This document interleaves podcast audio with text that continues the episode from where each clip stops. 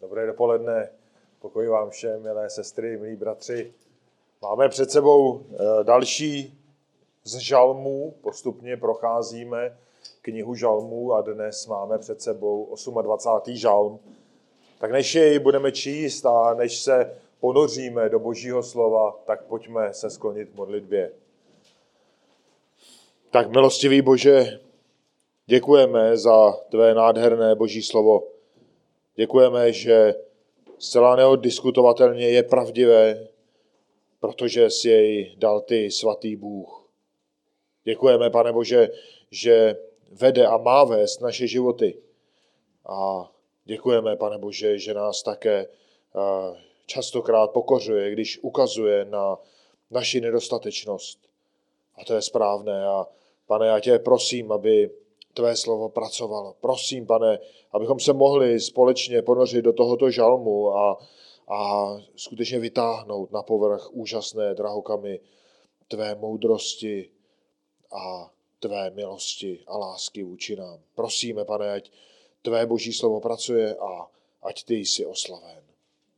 Ve jménu Pána Ježíše Krista. Amen. Tak pojďme přečíst společně 28. žal, nebo tedy já budu číst, prosím, sledujte ve svých biblích a čtu ze studijního překladu. Davidův žalm. K tobě volám, hospodine, má skálo, nebuď ke mně hluchý. Neozvešli se mi, budu podobný těm, kdo sestupují v jámu. Vyslyš mé úpěnlivé prozby, když k tobě volám, když pozvedám ruce ke tvé nejsvětější svatyni.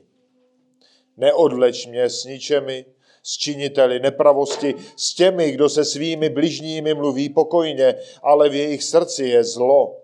Dej jim podle jejich skutků, podle jejich zvrácených činů, podle díla jejich rukou jim dej. Vrať jim, co vykonali. Oni neuvažují o hospodinově jednání, o díle jeho rukou. Strhne je a už je nezbuduje. Požehnán buď hospodin, neboť vyslyšel mé úpěnlivé prozby. Hospodin je má síla a můj štít, v něho doufá mé srdce. Dostalo se mi pomoci, proto mé srdce jásá, proto mu budu vzdávat chválu svou písní. Hospodin je silou svého lidu, je spásnou záštitou svému pomazanému. Zachraň svůj lid, žehnej svému dědictví, pas jej, nos jej stále.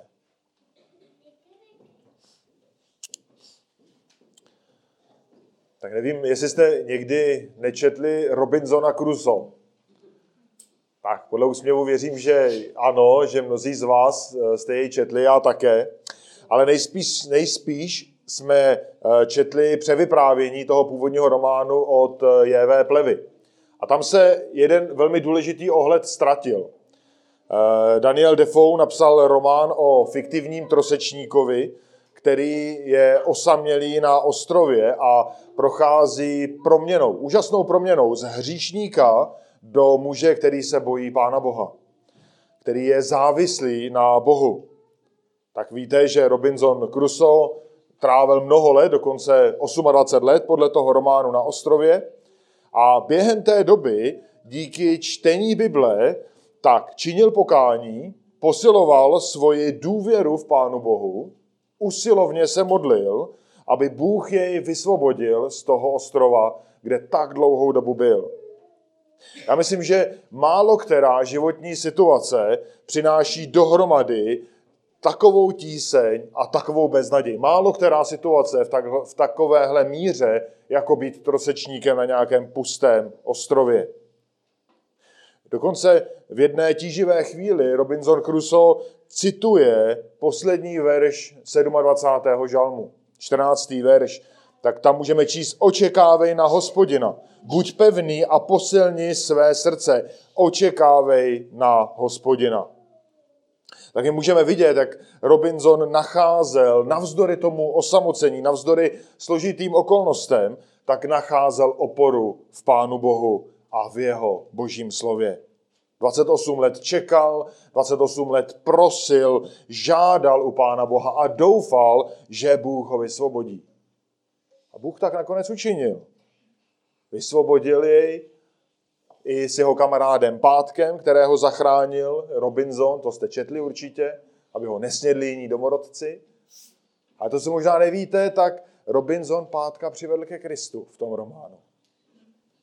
Úžasné. A v té úvodní ilustraci my vidíme bytě Románového, ale člověka, který důvěřoval Pánu Bohu celých téměř 30 let a jeho modlitby byly nakonec vyslyšeny. A jeho radost nemohla, nemohla být větší. Tak ta otázka pro vás, milé sestry a milí bratři, dneska je, jak vy můžete dát vzrůst vaší radosti z modliteb, z odpovědí, které Bůh dal na vaše modlitby. Když Bůh vyslyšel vaše modlitby. Jak vy můžete zvýšit vaši radost s Bohem odpovězených modliteb.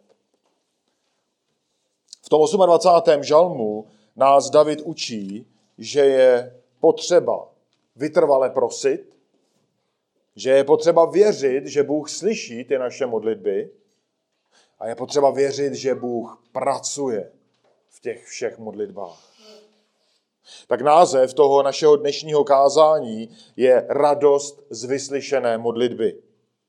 Pojďme do toho našeho textu a pojďme k prvnímu bodu. První bod je vytrvale prosme. První a druhý verš.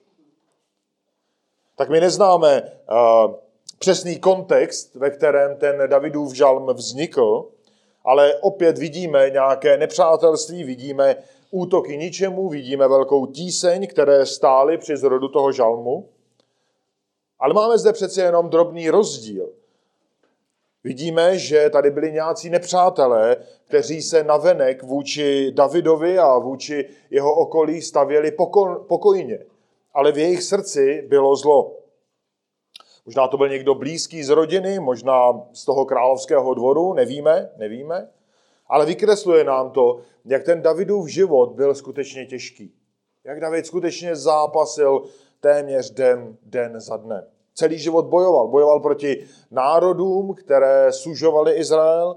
Bojoval dlouhé roky, když jej pronásledoval jeho vlastní král. Jo, posléze, když nastaly rozbroje v jeho vlastní rodině. A jedno z těch břemen jej tehdy tížilo v té míře, že napsal ten 28. žalm, kdy volal k hospodinu. A volal z hlouby svého srdce. Ale odpověď nepřicházela. Volal víc, ale zdálo se, že Bůh neslyší, že Bůh je hluchý. A tak prosí u hospodina jeho skály, jeho opory, prosí u toho pevného základu Davidova života, základu, který je neotřesitelný.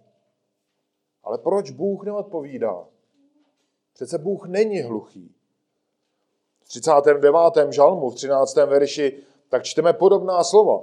Vyslyš mou modlitbu, hospodine, naslouchej mému volání o pomoc. Nebuď hluchý k mému pláči, vždyť jsem u tebe jen hostem, příchozím, stejně jako moji otcové. Tak ty Davidovy obavy rostly, šířily se a on měl obavy, že pokud Bůh neodpoví, takže bude podobný těm, kdo sestupují v jámu. Bude jako člověk, který umírá bez naděje. Jako svévolník, který svou smrtí ztrácí úplně všechno, co měl a už ho čeká jen hořká pravda božího soudu. Ale navzdory té vzdálené odpovědi, kterou David stále neměl, tak jeho srdce doufalo, jeho srdce věřilo a proto David vytrvale prosil. A my můžeme vidět, kde se David v těch prvních dvou verších nachází. Co popisuje kontext těch dvou veršů, když je v tísni. Je v modlitbě. Prosí u Pána Boha. Je ve stánku před nejsvětější svatyní, svatyní, která tehdy prezentovala boží přítomnost na zemi. Jeho ruce se vztahují ke svatyni, jeho volání letí k Pánu Bohu. Můžeme se ptát, proč? No, proč klečí na kolenou a proč radši nejde něco dělat proti těm svévolníkům, kteří jej trápí? Protože to Davidovo srdce ho táhlo k Bohu. I když aktuálně neslyšel odpověď na ty jeho prozby, tak věřil a vytrvával a jeho, jeho srdce bylo Bohu oddané a bylo na něm závislé. A to je právě důležité, protože David chtěl nejprve celý ten problém předložit Pánu Bohu a s Pánem Bohem ten problém řešit. A co vy, milí svatí? Kde trávíte, když přijde tíseň? Kde jste? Kde se nacházíte, když přijdou těžkosti do vašich životů? Jste jako David na kolenou a prosíte u Pána Boha? A nebo se usilovně snažíte tu situaci řešit a lítáte zleva doprava, nahoru dolů a dřete a do úmoru makáte? Co je pro vás prioritou? Kde řešíte problémy, když přijdou do vašeho života? Kde je vaše naděje? Je vaše naděje v Pánu Bohu? Je naš, vaše naděje v jeho moci, tak jako Davidova? Musíme si povšimnout, že ta Davidova oddanost nepolevila, ani když ta boží odpověď dlouho nepřicházela. Naopak, to, co David udělal, je, že přitvrdil v intenzitě svých modliteb. Nevzdal to. Je to stejné u vás? Když se vám zdá, že Bůh nečiní ve vašich tísních, když neodpovídá na vaše modlitby, vzdáte to? A nebo naopak usilovněji se modlíte? Každý si na to musíte odpovědět. Protože, bratři a sestry, vytrvalost v modlitbě, to je ten první krok k radosti z božích odpovědí. Protože pokud nejsme vytrvalí v našich modlitbách, tak nikdy k té radosti z božího díla nedospějeme. Zdáme to dřív, než jakákoliv radost může přijít. Jaké budou důsledky? Budeme se tím velmi ochuzovat. Budeme doslova se okrádat o praktické projevy boží moci v našich životech. Ale současně hrozí, že víru, která se nedá žít z lidských sil, tak se budeme snažit žít z lidských sil. A milí svatí, to je daleko blíž nějakému mrtvému náboženství, než skutečnému uctívání. Takže tím druhým krokem je, a za druhé, pokorně předávejme. Verše 3 až 5. Tak mezi těmi verši 3 až 5, tak ta Davidova prozba se rozvíjí určitým směrem vůči těm ničemům, kteří jej tísnili. Tak tou první prozbou, kterou tam můžeme nalézt, tak David prosí, aby to nebyl on sám, kdo má být odvlečen s těmi ničemi. To sloveso odvlézt, které tam je, tak má význam, jako když dobyvatel, který dobyde nějaké město, odvádí, odvléká proti jejich vůli zajatce na nějaké jiné místo. Jo, nebo když zločinec je veden přes předsoud. Jo, také to není zrovna v souladu s jeho vůlí. A David tyhle ty nepřátelé charakterizuje třemi způsoby. Je dobré si povšimnout v tom textu, že je vidí nebo popisuje je jednak jako ničemi, to znamená lidi, kteří jsou svévolní, kteří jsou zlovolní, dále jako činitele nepravosti, jo, tedy člověka, činitele zvrácenosti, jo, člo, člověka, který v jehož srdci zvrácenost je základem, může to znamenat i modláře, ale také jej charakterizuje jako ty, kdo mluví pokojně s bližními. Ale v jejich srdci je zlo. Pokrytce, jak bychom je jinak nazvali. Ale pro tyhle nepřátelé činit zlo je něco tak samozřejmého, jako dýchat. Jo? Ale přesto ti nepřátelé, přesto jejich zvrácenost v srdci, tak se snažili vypadat hezky. Strašně pracovali na tom, aby před lidmi vypadali milé a pokojně. To je velká zrada pokrytectví. A v tom stínu těch zatím nevyslyšených prozeb, nebo doměle nevyslyšených prozeb, tak David žádá Pána Boha, aby jeho samotného nestihl ten stejný trest jako ty ničemi. My víme z prvního žalmu, z posledního verše, kde čteme, že cesta ničemu se ztrácí. Jo? Jde do záhuby. Ale to nebyla Davidova cesta. Ta Davidova stezka byla cestou spravedlnosti. Jeho život byl bezúhonný. Jestli pamatujete, když jsme studovali 25. žalm. To jeho srdce bylo vždycky zaměřené na Pána Boha bez ohledu na okolnosti. Ale tady byly opět nějaké obavy. A ať byly jakékoliv, které vyvolaly to, že napsal ten třetí verš, tak víme, že boží hněv nemířil na Davida. A milí svatí, je to tak, že uprostřed tísně se i vám může zdát, že se Bůh na vás hněvá. Že Bůh na vás zanevřel, že vás najednou nemá rád. Jenom proto, že čeká na svůj čas, kdy odpoví na vaše modlitby. Ale tak to není. Myslím si, že v ten moment nemůžete být dál od pravdy. Protože Bůh vás bude vždy milovat. Pokud mu patříte, tak Bůh vás stále miluje. Ale také je to Bůh, kdo udává čas té zkoušky. Možná té zkoušce vás právě testuje, ale netrestá vás. Nevím, jestli znáte jméno jedné ženy, je to známá žena, Johnny Erickson Tada. Možná to jméno říkám, eh, vyslovuji špatně, ale to je dnes již žena přes 70 let a v mládí utrpěla eh, úraz, který doslova převrátil ten její život na ruby. Byla aktivní sportovkyní, vyrůstala je v takové jako velmi sportovně založené rodiny, ale měla úraz, který během vteřiny změnil její život. Celé, celé její tělo od ramenou dolů dodnes je ochrnuté. Myslím, že se tomu říká kvadraplegik, že se stala. Dneska je celosvětovou, celosvětově známou autorkou křesťanských knih a písní a stále pomáhá postiženým lidem.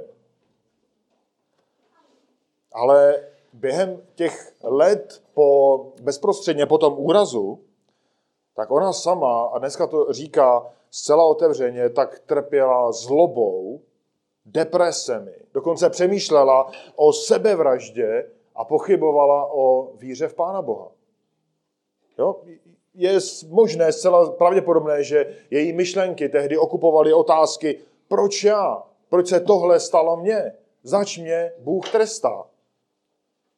Ale dneska ona sama vyznává, že to, co tehdy viděla jako prokletí, to, co viděla jako boží trest, tak naopak byla cesta, kterou Bůh si použil k tomu, aby ona na něm byla ještě více závislá. A aby Bůh se ještě více oslavil. Ano, její postižení. Postižení tehdy mladé, krásné ženy. Bůh si použil ke své slávě. A vidíme to dodnes. Jo. Takže, bratři a sestry, žádné okolnosti nesvědčí o božím hněvu méně, než utrpení, kterým procházíte. A málo které více, než poklidný život své volníka. Zopakuji to ještě jednou, abychom si dobře rozuměli. Sebe větší těžkosti, které zažíváte ve vašich životech, tak v žádném případě nesvědčí o božím hněvu. Ale naopak, když sledujete životy mnoha svévolníků, kteří si žijí krásné, bohaté životy, tak právě častokrát to je signál přicházejícího božího hněvu. Tak je velmi ošidné soudit podle okolností. Vzpomeňte si na Joba, čím procházel. Vzpomeňte si na, na tu Jony, kterou jsem použil v té ilustraci. Vzpomeňte na Jarku, čím prochází a čím procházela. Jaké bolesti ve svém životě mnoho, mnoho let zažívala. A zažívá dodnes. Tak každý z vás má nějaké těžkosti ve svých životech. Ale důležité je, milí svatí, tyhle těžkosti předávat Pánu Bohu. V důvěře, v pokoře, svědomím jeho lásky vůči nám to předávat Pánu Bohu. A tak ta Davidova tíseň, o které tady prakticky moc nevíme, tak víme, že nebyla znakem božího hněvu, že Bůh jej vedl k větší závislosti. A to vedlo potom k tomu, že v těch dalších verších, čtvrtém a pátém, tak David předává ty ničemi k božímu potrestání. A zase my se tady můžeme učit, že David věděl o někom, kdo ho trápil, trýznil, ale David nehledal vlastní pomstu. A spravedlnost předává božímu soudu. Tak možná by někdo nemohl namítnout, podle těch slov, které tady čteme, že David nejedná s nimi s láskou, že nehledá odpuštění vůči těm lidem. Ale povšimněte si, jaká slova tam používá. Jo? Dej jim podle jejich skutků podle jejich zvrácených činů vratím, co vykonali. Jo, David neprosí než o to, aby ti, kdo působili tu jeho tíseň, tak aby dostali jen to, co si zaslouží. A nic navíc. Na konci 12. verše v přísloví 24 tak čteme o hospodinu, on odplatí každému podle jeho skutků.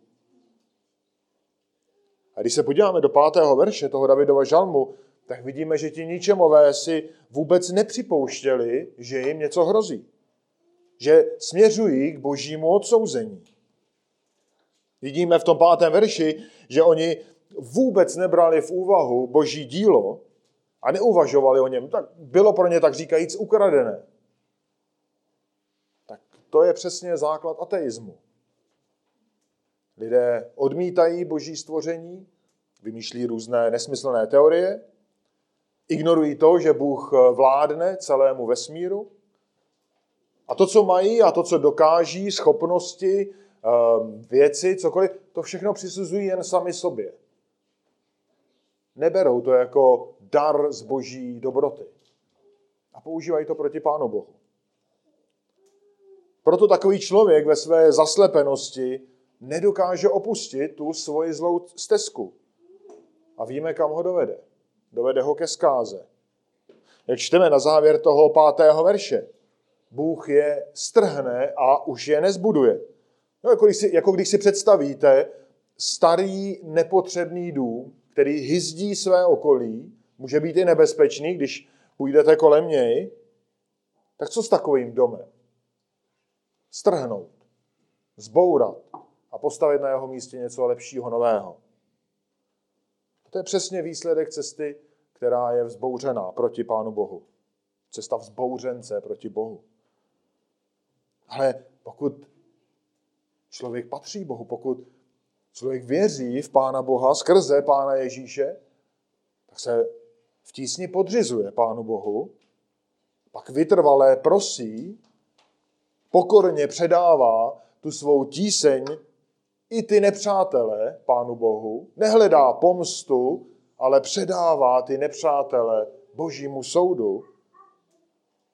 A za třetí, a to je náš třetí bod, radostně vzdávejme chválu. Verše 6 až 9.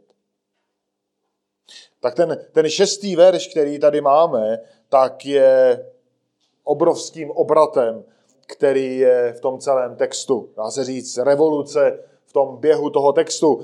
David přechází z prozby těch prvních pěti veršů ve chválu. Neboť dostal odpověď uprostřed té své tísně. A tak vzdává Pánu Bohu chválu. Požehnán buď hospodin. A tak po těch intenzivních žádostech, kdy, kdy prosil, kdy žádal, tak Bůh jej nyní vyslyšel. Vidíme, ta Davidova vytrvalost přinesla své ovoce. V prvních dvou verších 116. žalmu tak čteme toto vyjádření. Miluji hospodina, vždyť slyší můj hlas, mé úpěnlivé prozby. Naklonil ke mně ucho, po všechny, dny, po všechny své dny k němu budu volat. To je jistota člověka, který ví, který věří, že Bůh odpovídá jeho modlitby. A milí svatí, my máme tu stejnou jistotu. Máme tu stejnou jistotu jako David, kterou tady vyjadřuje v tom šestém verši, že Bůh slyší naše modlitby. Že pán, stvořitel celého vesmíru, naklání své ucho i k tomu nejposlednějšímu člověku tady na zemi, který k němu prosí. K božímu dítěti, které k němu prosí. Tak můžeme si být naprosto jisti, že žádná z modliteb božích dětí nikde, nikdy nepropadne, nezapadne, nestratí se. Když se podíváte na ptačí hnízdo, často to je taková konstrukce, která vypadá neuvěřitelně chatrně. Ale nestane se, že by vajíčka nebo mláďata propadla skrz. I když ti ptáčci tam sedí a krmí je, nebo cokoliv tam dělají. Úplně stejně Bůh nikdy nepřeslechne a nestratí jedinou modlitbu ze svého lidu. Ale také musíme si uvědomit, že každá modlitba má svůj čas, kdy bude odpovězena. Ale to nebylo všechno. Ten žálm nekončí tím radostným šestým veršem. David dostal daleko, daleko víc. Bůh, který po celý život byl Davidovi silou, skálou, štítem, a můžeme číst mnohá vyjádření, tak Davida vysvobodil. Vysvobodil ho z těch těžkostí, pomohl mu z té situace, zachránil ho před těmi ničemnými pokrytci. To Davidovo srdce, jak jsme si řekli, celou dobu doufalo v Pána Boha. Což je mimochodem ten zásadní rozdíl mezi Davidem a mezi těmi pokrytci. Protože na povrchu možná vypadali oba dva úplně stejně. Ale v srdci byl propastný rozdíl. Ti pokrytci měli ve svém srdci zlo. Davidovo srdce doufalo v hospodina. Bylo upnuté k Pánu Bohu. A jelikož Bůh vidí lidská srdce, tak neposuzuje podle vnější fasády. Paradoxně pokrytci dodnes, zejména náboženští pokrytci, tak tomuhle vůbec nerozumí. Nechápou to. A snaží se stavět jakousi náboženskou fasádu, jen aby před lidmi vypadali dobře. V Jeremiášovi v 17. kapitole 10. verš čteme Já, hospodin, zkoumám srdce a zkouším ledví, abych každému dal podle jeho cest a podle ovoce jeho činů. Je to Bůh, kdo zkoumá srdce a zkouší ledví. Tam není nic o tom, jak ten člověk vypadá, jak se tváří. A je to tak, že Bůh vedl a vede a povede každého ničemu k důsledkům jeho činů. Ale také vidíme, že Davida vedl k záchraně. David doufal, Bůh vyslyšel a jednal a Davidovo srdce se naplnilo radostí. To je úžasné schéma. A tak v tom Davidově srdci vzrostla chvála díky tomu, že Bůh vyslyšel jeho modlitby. Díky tomu, že ho zachránil. A to stejné, co platilo pro Davida, pro jednotlivce jako takového, tak platí pro celý boží lid, jak čteme v osmém verši. Protože i pro boží lid je Bůh silou, tak jako pro samotného Davida. Bůh jedná se stejnou milostí s každým božím dítětem, každým jednotlivcem, ať je králem nebo kýmkoliv jiným. Tak ta otázka pro vás je, bratři a sestry, doufáte stejně jako David, že Bůh bojuje svoji mocí ve vašich prozbách, ve vašich modlitebních zápasech? Doufáte stejně vytrvale a předáváte mu veškeré okolnosti a veškeré těžkosti? Protože pokud ne, tak pak je otázkou, proč se vůbec modlíte. Že čím více budete doufat v boží moc, čím více budete si jisti, že Bůh bojuje, že Bůh pracuje, tak tím víc se budete chtít modlit. A tím větší záchranu uvidíte. Tím větší boží dílo uvidíte a budete toho svědky. Máme tady ještě závěrečný verš toho žalmu, který obsahuje ještě jednu prozbu v tom devátém verši. Ta prozba má celkem tři části.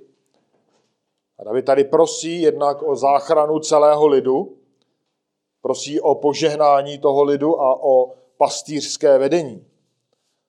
Tak když si to stručně vysvětlíme, tak víme, že izraelský národ byl ve stálem nebezpečí od těch vnějších nepřátel. Tady dokonce v tom 28. Eh, žalmu máme nepřítele, který je uvnitř, jsou nějaké, nějací pokrytci.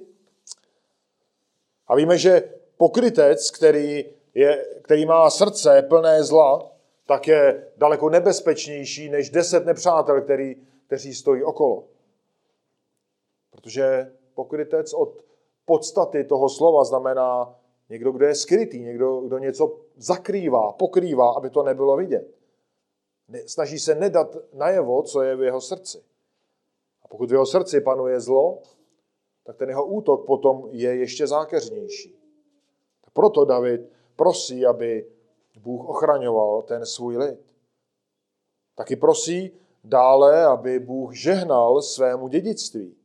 Tak my víme, že ano, Izrael byl božím dědictvím, Deuteronomium 9.29.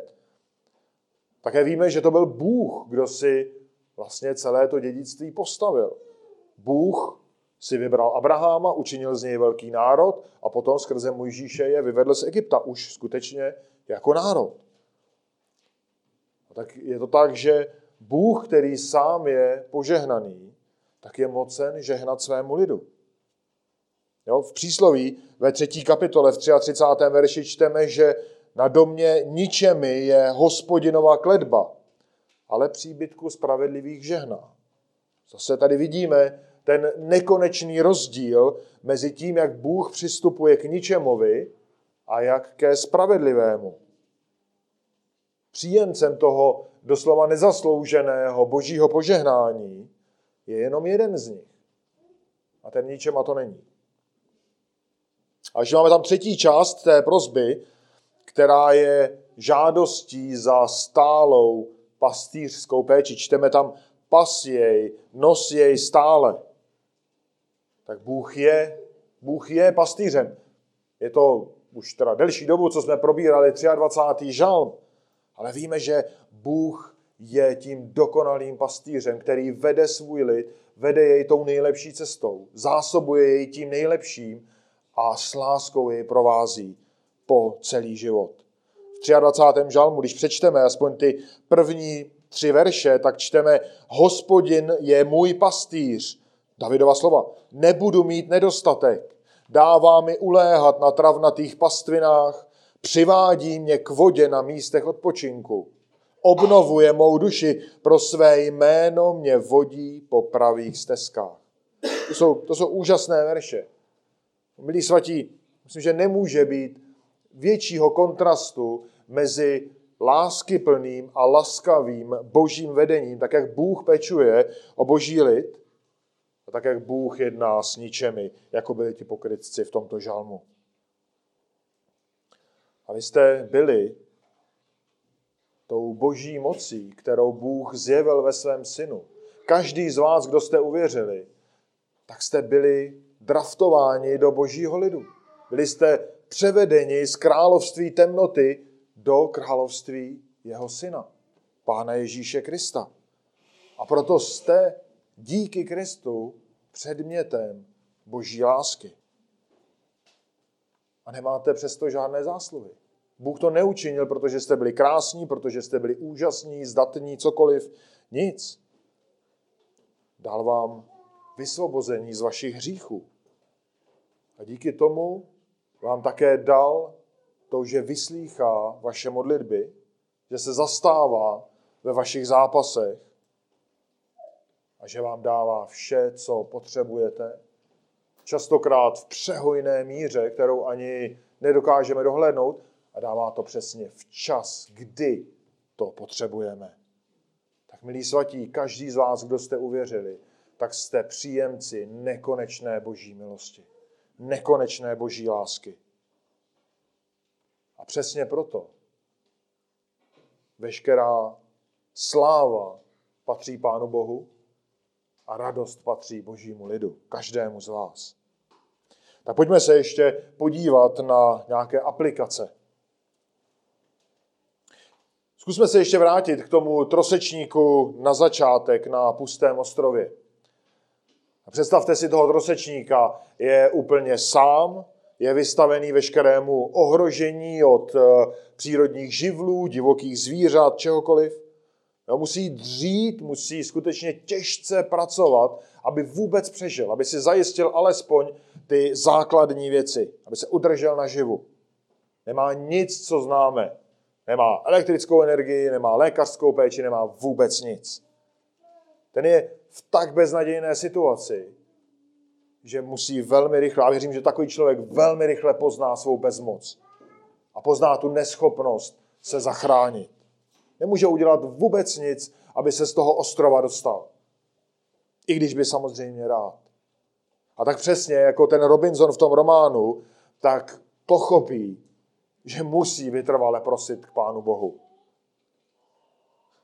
Jenomže, bratři a sestry, mám obavu, že na rozdíl od toho bezmocného trosečníka, tak my častokrát přemýšlíme o tom a myslíme si, že máme schopnosti. Že, že máme jiná východiska, než utíkat k Pánu Bohu. A proto pak nejsme vytrvalí v předkládání proze. Proto neprosíme vytrvale. A milí svatí, mám obavu i v tom, že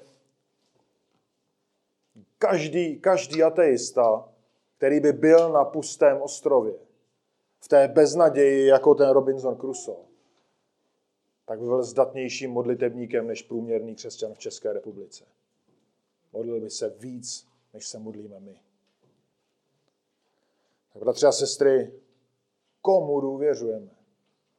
Důvěřujeme svým silám, svým schopnostem. Mnozí, mnozí z vás jste inteligentní. Mnozí z vás máte majetek nebo jiné schopnosti.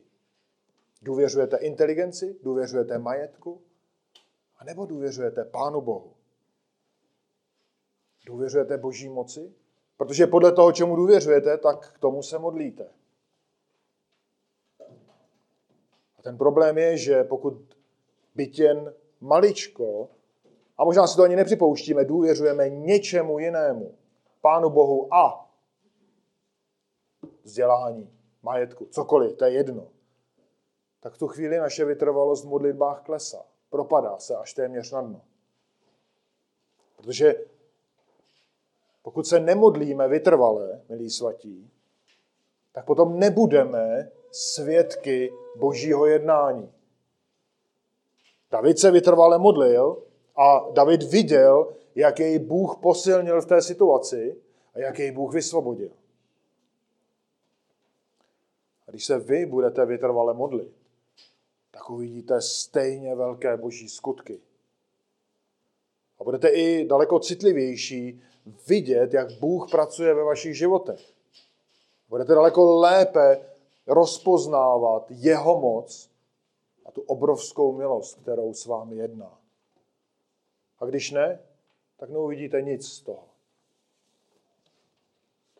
Možná byste mohli namítnout oprávněně třeba, že Bůh pracuje, i když se nemodlíme, že Bůh není ve své podstatě vlastně závislý na našich modlitbách. A technicky za to byste měli pravdu. Bůh není závislý na našich modlitbách. Ale o čem svědčí přístup křesťana, který se vytrvale nemodlí? Minimálně o nezájmu o boží jednání. A jaký je potom ale rozdíl mezi nevěřícím, jak jsme četli v tom pátém verši, a křesťanem? Pokud nemají ani jeden z nich zájem o to, jak Bůh jedná. Pokud křesťanu je jedno, jak Bůh jedná v jeho životě a utíká se ke všemu možnému okolo. Stejně tak, pokud se nemodlíme vytrvalé, tak nebudeme mít nikdy radost z vyslyšených modlitev. My jsme viděli, jak se David radoval v tom žalmu, když Bůh vyslyšel ty jeho modlitby.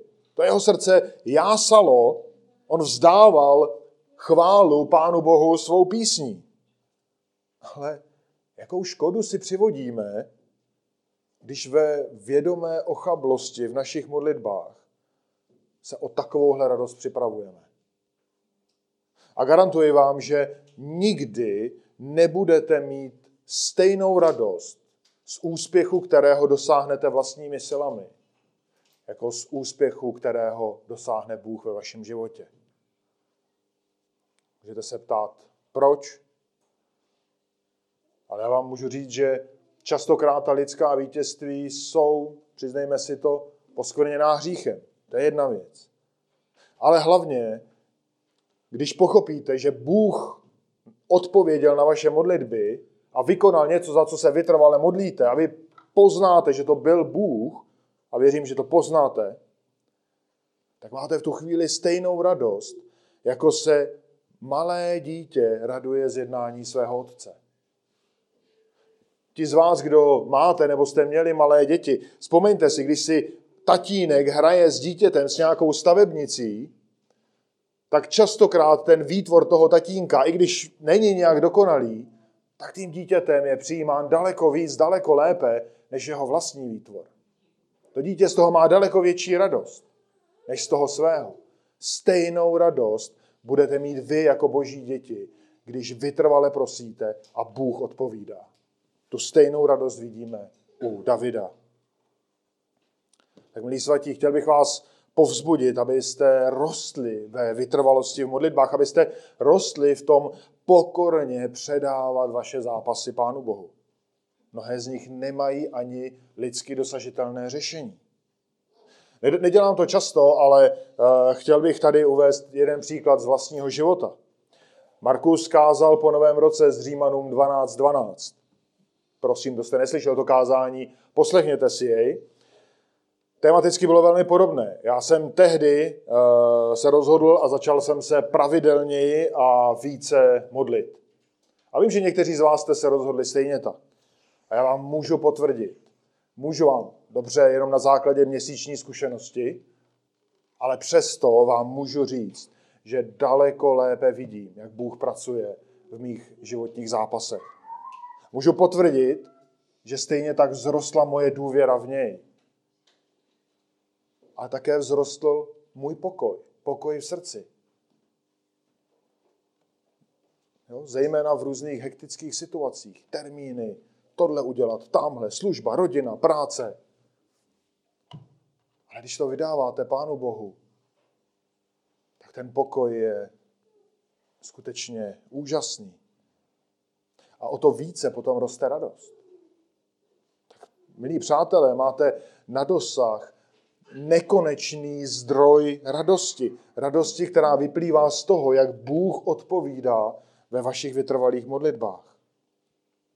Už jsme si řekli, že všemohoucí Bůh, král celého vesmíru, vám naslouchá. Když se modlíte, když se modlí boží lid, Bůh slyší, Bůh jedná. Ale musíme si připomenout také, možná pro nás trošku hořkou věc, že to není proto, že by ta naše slova byla tak úžasná. Není to proto, že by naše modlitby, hlavně nemyslíme si, že by ty naše modlitby byly nějakou úžasnou poezí nebo árií pro boží sluch. Osobně bych to spíš přirovnal k rachtání přidřeného motoru. Ale přesto Bůh slyší. Přesto Bůh ty naše mnohdy sobecké prozby vyslýchá. Ale proč? Ten důvod je jeden jediný. Činí tak jenom díky Pánu Ježíši Kristu. Jenom díky svému vlastnímu synu, který zaplatil za každého, kdo v něj věří na kříži. Jenom díky Pánu Ježíši, stejně tak já, jako vy, každý, kdo věříte, tak můžete nedokonale prosit. A Bůh slyší a Bůh pracuje. Ale vy, kteří nevěříte, Můžete prosit týdny, můžete prosit měsíce, můžete prosit roky, ale je to úplně k ničemu. vy, kteří jste ještě nepokořili své srdce, kteří jste nečinili pokání, tak to, ta modlitba, na kterou Bůh čeká, ta, která vám otevře ty dveře, je modlitba za prvé pokání ve víře v Pána Ježíše, kdy vyznáváte své hříchy a vyznáváte, že Bůh je ten svrchovaný, vůči němu jste celý život hřešili. To je ta správná první modlitba, kterou potřebujete, pokud, pokud nevěříte, anebo pokud žijete dlouhodobě v hříchu. Tak, milí svatí, my jsme si probrali 28. žalm, já bych ho schrnul do jedné, jedné věty. Tak, milí svatí, prosme ve víře v Pána Ježíše Krista a to prosme vytrvalé našeho Boha. A proč? Aby naše radost z toho, jak Bůh slyší naše modlitby, aby rostla. Protože máme jistotu, že On slyší a že nás chrání a že nás vysvobozuje. Amen. Tak milostivý Bože, děkujeme za tvou převelikou lásku. Děkujeme za to, že my nehodní, špinaví hříšníci můžeme k tobě volat. Můžeme si být jistí, že ty slyšíš a můžeme přijímat obrovskou, obrovské dary milosti, obrovskou dávku tvé lásky. Děkujeme, pane Bože, za to, že ty máš touhu se oslavit skrze naše prach bídné životy. Já tě, pane, chci prosit, aby si tak činil. Prosím, pane, za mě, prosím, pane, za každičkého bratra či sestru tady, abychom byli vytrvalí, abychom si uvědomili, jak velký dar v modlitbě máme a abychom prosili, abychom v důvěře předávali. Pane Bože, moc tě prosím, aby si nás tom povzbuzoval, aby jsi odevřel naše oči a abychom viděli ten význam, který David pochopil a my jej častokrát nechápeme. Prosíme, pane, ty nás veď a ty se vyvíš. A prosím, pane, také za ty, kteří tě neznají, kteří si stále myslí, že něčeho dobudou vlastními silami, kteří doslova žijí své volně. Prosím, pane, abys proměnil jejich srdce a přivedl je k pokání. To je ten nejlepší moment, který je může v jejich životech potkat. Tak milostivý Bože, předávám ti a prosím za tento zbor. Ve jménu Pána Ježíše Krista. Amen. Amen.